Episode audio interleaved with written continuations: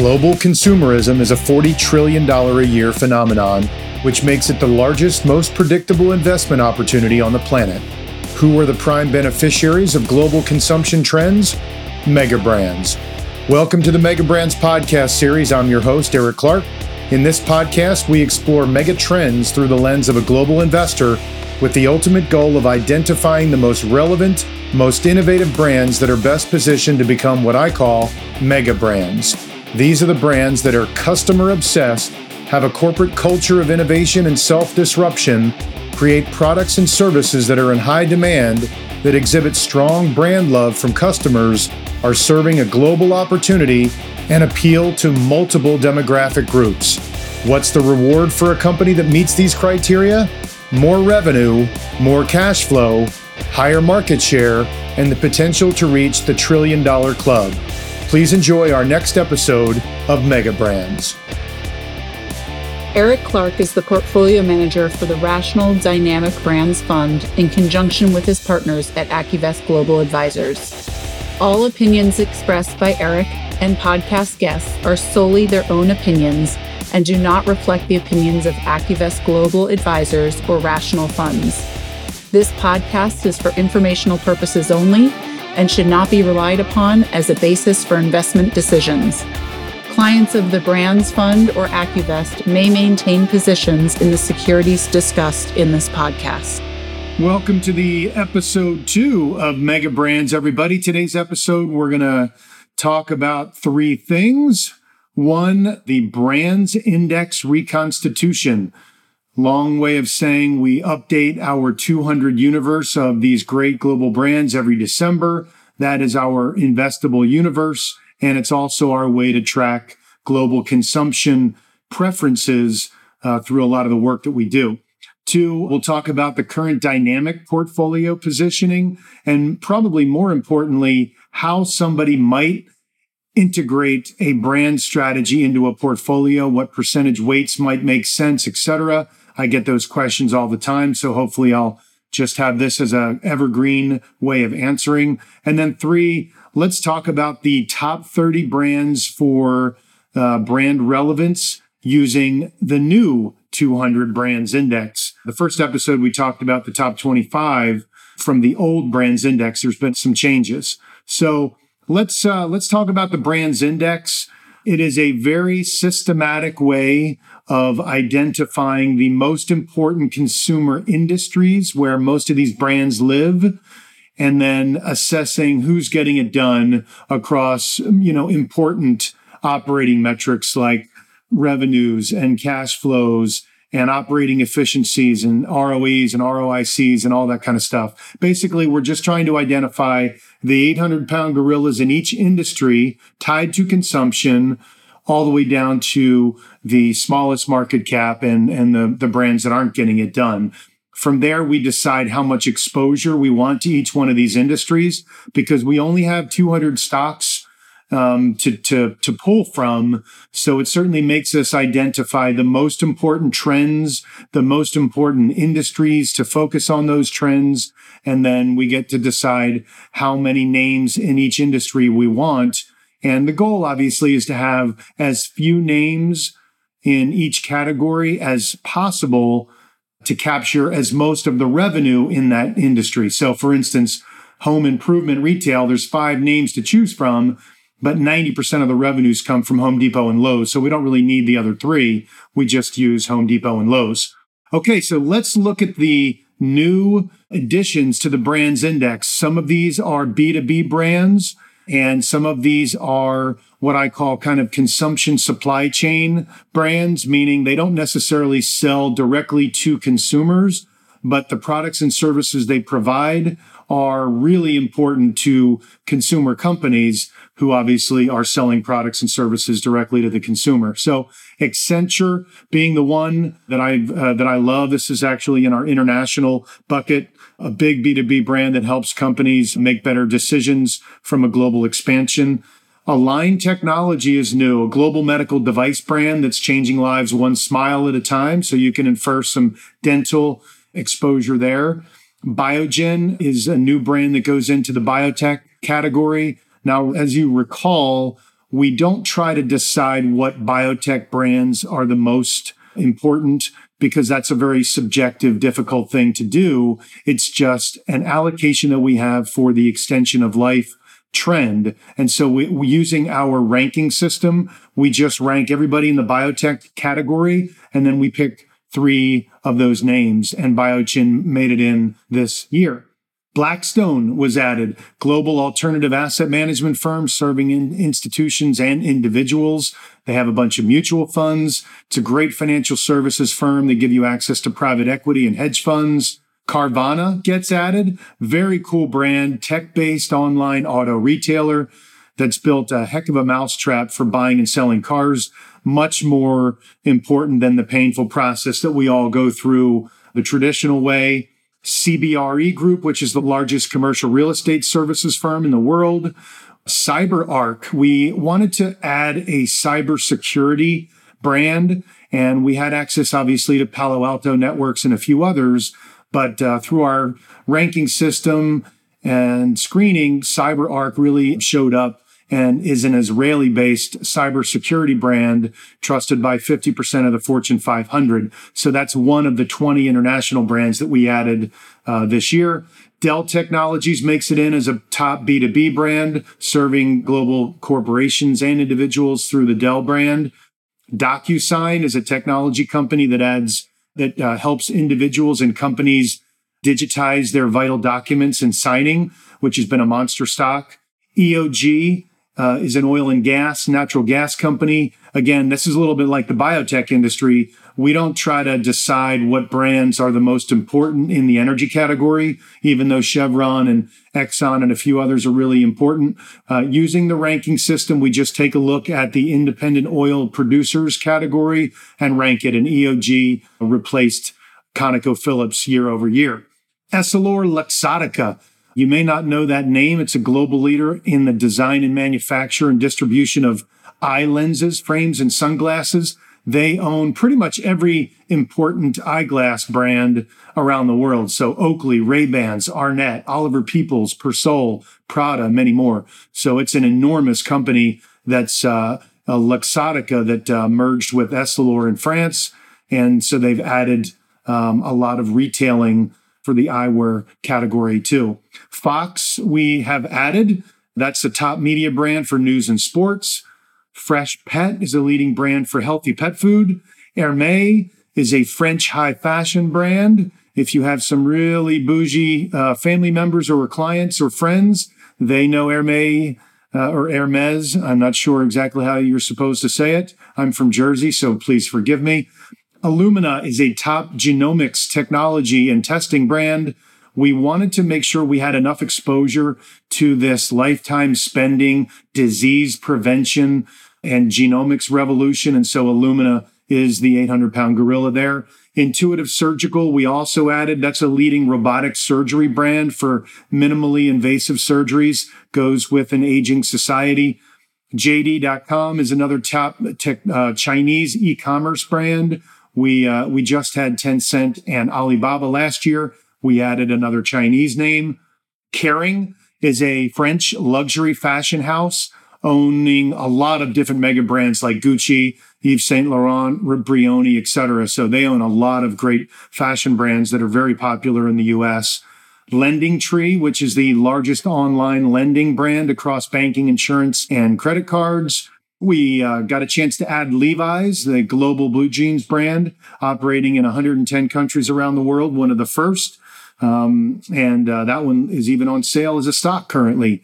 Lyft and Uber, we added, obviously, ride sharing favorites in a duopoly. We added Match, the leading internet dating brand that owns Tinder and Match and a bunch of other emerging brands. NASDAQ, which is a leading financial services firm, owner of the NASDAQ index, which is highly popular and gets us some more financial services and investing exposure. NextEra is the largest renewable energy brand in the US. We wanted to add some renewables to the mix. Omnicell is an autonomous pharmacy brand focused on building the world's first zero error, fully automated customer medication management platform. Essentially, they're just automating the pharmaceutical ordering process, which is again, very important trend of automation and digitization serving the health sciences industry. Pinterest, which is an online social media company focused on sharing images over text for education and e-commerce. That's been pretty popular in a recent IPO. ServiceNow goes, it's a B2B brand on the cloud computing side, focused on automating workflows. So it's helping companies and employees be more productive. Slack we owned, uh, or excuse me, we added. That's a cloud based instant messaging platform for small and large businesses. Again, kind of workflow related. Snap, the old Snapchat, we added as the leading social media and camera brand with the highest market share for teens. Stitch Fix, we added uh, an online personal styling service using a subscription based model. So you can go online and fill out a profile and put in your information, and uh, they will match that with some fashion experts to send you periodic packages if you don't like to shop for clothes, as most men don't particularly, or you're very busy. It's a pretty interesting model that I think will gain steam over time in the retail sector. Teladoc is a leading telemedicine and virtual medical tech firm using AI and analytics to help reduce consumer healthcare costs. That's a big theme going forward. Thermo Fisher, similar to Illumina, a leading biotech brand in the genetic testing industry. Trade Desk is a leading digital advertising tech firm that's uh, helping all of these brands get better ad revenue and ad generation through digital advertising. Taiwan Semiconductor. Semis are that category as well as energy and biotech, where we just do the screening of all the semis and just take the top three. And Taiwan Semi was one of the three. Twilio is a cloud based customer service technology brand. Tyson Foods made the list. It's the second largest processor of poultry, beef, and pork in the world. I said we talked about Uber and Veeva, leading cloud based brand providing global healthcare companies to manage their sales and operations, uh, the trials for drug approvals. That's really important for the health sciences category. We added Volkswagen, which is a leading brand that owns Porsche, Audi, VW, Bentley, Lamborghini, Bugatti. I mean, they, they have more brand iconic brands in the auto industry than any other brand in the world. We added Wells Fargo to beef up the financial services allocation. We added Winnebago, the leading motorhomes brand and owner of Chris Craft boats for some leisure exposure. We added Yeti, which is a leading maker of high end coolers, water bottles, and accessories. And we have six of those things in my house. Zoetis is a Pfizer spinoff and the largest maker of medications for the pet and livestock industry. We all know that we spend lots of money on our kids and on our pets, and it's pretty recession proof. So we wanted to get that exposure.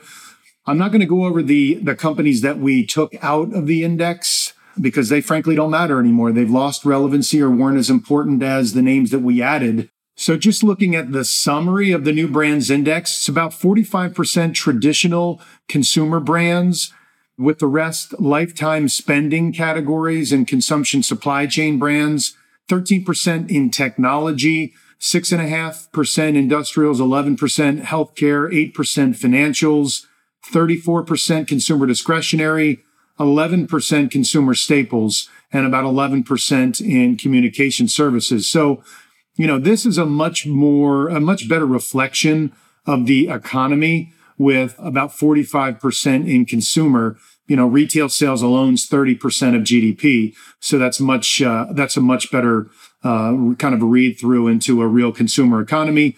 From a country perspective, Obviously, most of these are 90% are US companies, even though many of them have a global footprint, but we get some exposure to Taiwan, Israel, Sweden, Japan, Italy, Ireland, Germany, France, China, Canada, Belgium, and Australia.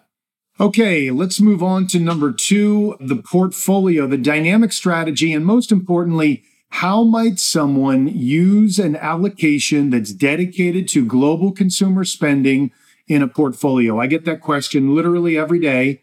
And just remember, most of your client's portfolio, if you're an advisor, or your personal portfolio, if you are a do it yourselfer, is US. So we have a home bias. And most of the time, that's a great thing because the US has done really well over long periods of time versus other international economies. Occasionally, the US underperforms the international markets, whether it's developed or emerging markets. This global consumer spending theme is prevalent pretty much everywhere on the globe. So, uh, number one, if you're going to invest and that investment is a proxy investment for the, the global economy, you have to have an, a dedicated allocation to the largest component of global GDP, which is consumer spending. So what percentage you might want to do that in it's certainly up to you. My rule of thumb is if retail sales is 30% of GDP, it's certainly not bad to have a 25 or 30% allocation to something that's dedicated to that theme, given how important it is here and abroad. That's completely up to you. Um, my experience is that most people's portfolio is chronically underweight consumer discretionary, consumer staples. I'm not really sure why but that hasn't been a very good idea over the long period of time as consumer discretionary and staples have outperformed the S&P going all the way back to 1989. So I can tell you if you take a, a really boring S&P 500 index and you just add some more exposure to the consumer, if the economy is slowing, you can add some more to the staples bucket, or if the economy is performing well, you can add exposure to the discretionary bucket, but it will likely enhance your total return more often than it doesn't. And that is why you might want to add this allocation. Let's look at the dynamic strategy uh, in particular currently. We kind of break that thing out into three buckets, if you will. By mandate, it's 25 to 50 stocks. We like to stay right around the 35 ish area. And within the three buckets that we use, the core of that is, you know, roughly 75% of the total. And that is what we consider to be kind of mega brands. Those are the industry leaders, those market share takers, highly recognizable brands in the country that you're in, serving really important consumption themes. So currently that's Alibaba, Sony, Lululemon, Spotify, Nintendo, Microsoft, Visa, Nike, Amazon, MasterCard, Apple, Costco, Starbucks, Disney, Google, Tencent in China, American Tower, a cell tower company that's global, consumption supply chain brand, Blackstone, Estee Lauder, Ferrari, Facebook, Home Depot, Live Nation, PayPal, and Tesla. For the most part, that is a highly recognizable blue chip brand strategy. So even if the market is struggling, when somebody looks at this portfolio with very few exceptions, they kind of know exactly what they own and why they own it. And that's the point of this exercise, not necessarily for the good times, but for difficult times when you're assessing whether you're going to get out or not. This is a portfolio that I think most people would say they're pretty comfortable riding through the storm and particularly adding to when things are down because they know exactly what it is they own. The next bucket or basket is the innovator and disruptor brands. Those are, you know, the leading companies, the disruptors that are part of kind of mega trends that, you know, may in some cases not be household names. In this basket, currently it's Illumina on the genomics revolution, Intuitive Surgical on the robotic surgery side. We have Shake Shack, which uh, did really well last year and then has been struggling lately. Roku on the streaming video and digital ad side, Mercado Libre, which is a Latin American e-commerce brand, uh, Nvidia, which is a semiconductor uh, brand that's focused on video gaming and AI, RH Restoration Hardware, Shopify, uh, rapidly becoming a mega brand, Square, and the Trade Desk on the digital ad side. And then we have the third bucket, which is tactical and opportunistic brands. Let's call them tactical trading opportunities. EA Sports is in there currently. Match.com is in there. EOG Resources and energy stock that's uh, performed really well over the last month. And then Twitter. A couple of these brands, particularly EA, Match, and Twitter, easily could be in the disruptor category with the opportunity to be a mega brand. In fact, I think Twitter is of the 200 brands, Twitter is probably the brand that has the most amount of value and is most disconnected from the current market cap. The CEO, Jack Dorsey, just really needs to have a dedicated CEO. To me, it's more of a vanity brand for him, and it needs to be standalone with somebody that's really driving innovation. If you look at the current allocation between US and international, we are about 35% international now with about uh, 11 or so percent in emerging markets. I really believe that at least next year, and maybe as a new trend for a couple of years, the international markets might outperform the domestic market. And, and that's a big problem for most US investors.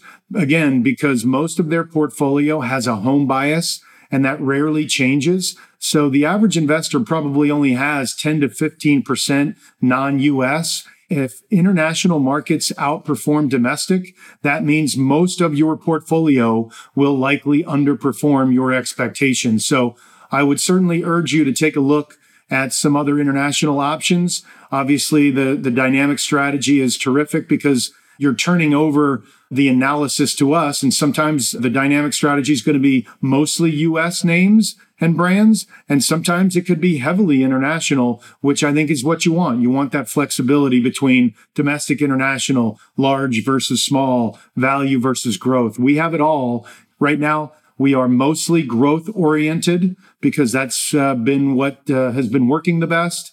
We are mostly large cap focused and we are mostly um, US, but we have the biggest allocation to international that we've ever been since running the strategy since 2015.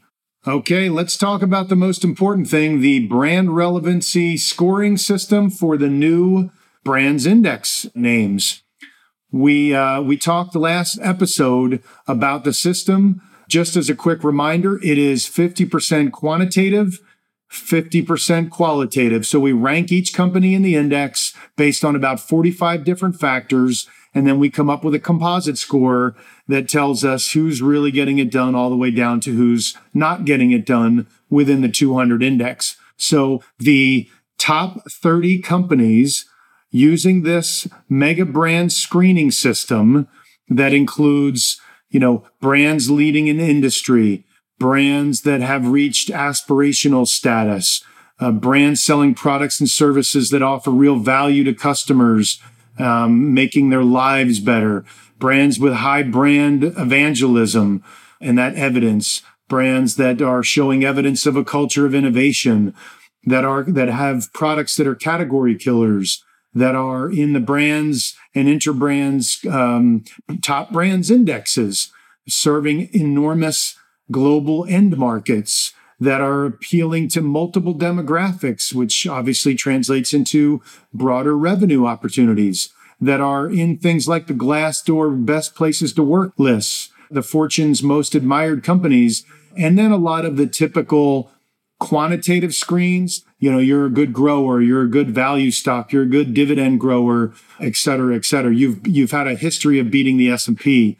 So the top 30 using that methodology is Tesla, Costco, Facebook, Amazon, Match Group, Apple, Microsoft, Starbucks, Adobe, Google, Nike, Lululemon, Alibaba, Adidas, L'Oreal, LVMH, Etsy, Walmart, Hermes, Uber, JD, Live Nation, Coca Cola, PayPal, Netflix, Shopify, MasterCard, Square, Estee Lauder, and Nintendo. Okay, most importantly, if you were smart enough to have this system that had that output and you listened to that output for those 30 names January 1st, 2017, you held on to those 30 names equal weighted for the whole year of 2017, and then you just rebalanced it back to equal weighted and did the same thing, kept that same portfolio. What would you have done versus the S&P? 161% total return or 38% annualized return versus 49% for the S&P or 14.5% annualized return. So, you know, the numbers really aren't as important as the the trend of these companies that rank high in many of these really important factors are probably really good companies, which makes them probably pretty good stocks. That's all this analysis is, is trying to do. And so we use that system to help us with our stock picking. And, uh, you know, if you look at the dynamic strategy currently, of those 30 names, the only ones that aren't in the dynamic strategy right now are Adobe. We did own Adobe at one time. Uh, we had a nice gain and we have since sold it.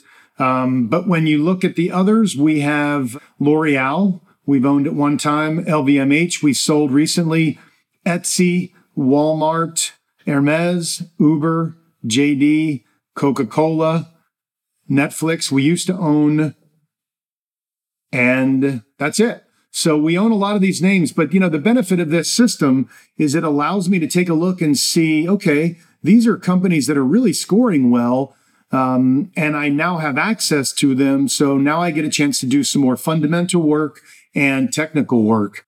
The last thing I want to discuss for, for today's podcast is we use the screening the brand relevancy scoring system in two ways mostly. One for this mega brands theme, where we take a subsegment of the 45 or so factors with scores associated to them and then we find out who's scoring the best there for some good opportunities to do some more research. But we also want to know across all of the 45 or so factors, each one of those factors having its own score, who is just uh, ranking at the top of there because sometimes there's a little bit of difference. And so I just looked at the top 30 scores from the 200 just using the aggregate of all of the, the factors, not just the subsegment for the mega brand screen. And the order certainly has changed. It's now Amazon, Costco, Lulu, Match, Google, Tesla, Facebook, Apple, Netflix, Microsoft, Snap, Starbucks, Etsy, Nike, Adobe, Disney, Alibaba, Spotify, Uber, Intuit, LVMH, Square, PayPal, McDonald's, Booking Holdings, Adidas, JD, MasterCard, Visa, and then JP Morgan Chase. So many of the same names because they obviously show up for a variety of, of good reasons from a quantitative and a qualitative perspective. But uh, this 30 stocks equal weighted starting the same January 1st, 2017, rebalanced at the end of every year up until uh, yesterday, December 18th, uh, 2019 is up about 143% versus the, the 49%. So a little bit less good than the mega brand screen, but we're splitting hairs because it's been a wonderful 30 stocks to have used. Now, obviously, nobody knows what's going to happen in the future. These could be dreadful performers going forward. I have no idea, but at least it gives me a great idea of which companies are scoring well in subjective qualitative metrics as well as who's getting it done across important quantitative metrics that we all look, like to analyze. So that's it, everybody, for the episode two of the Mega Brands podcast.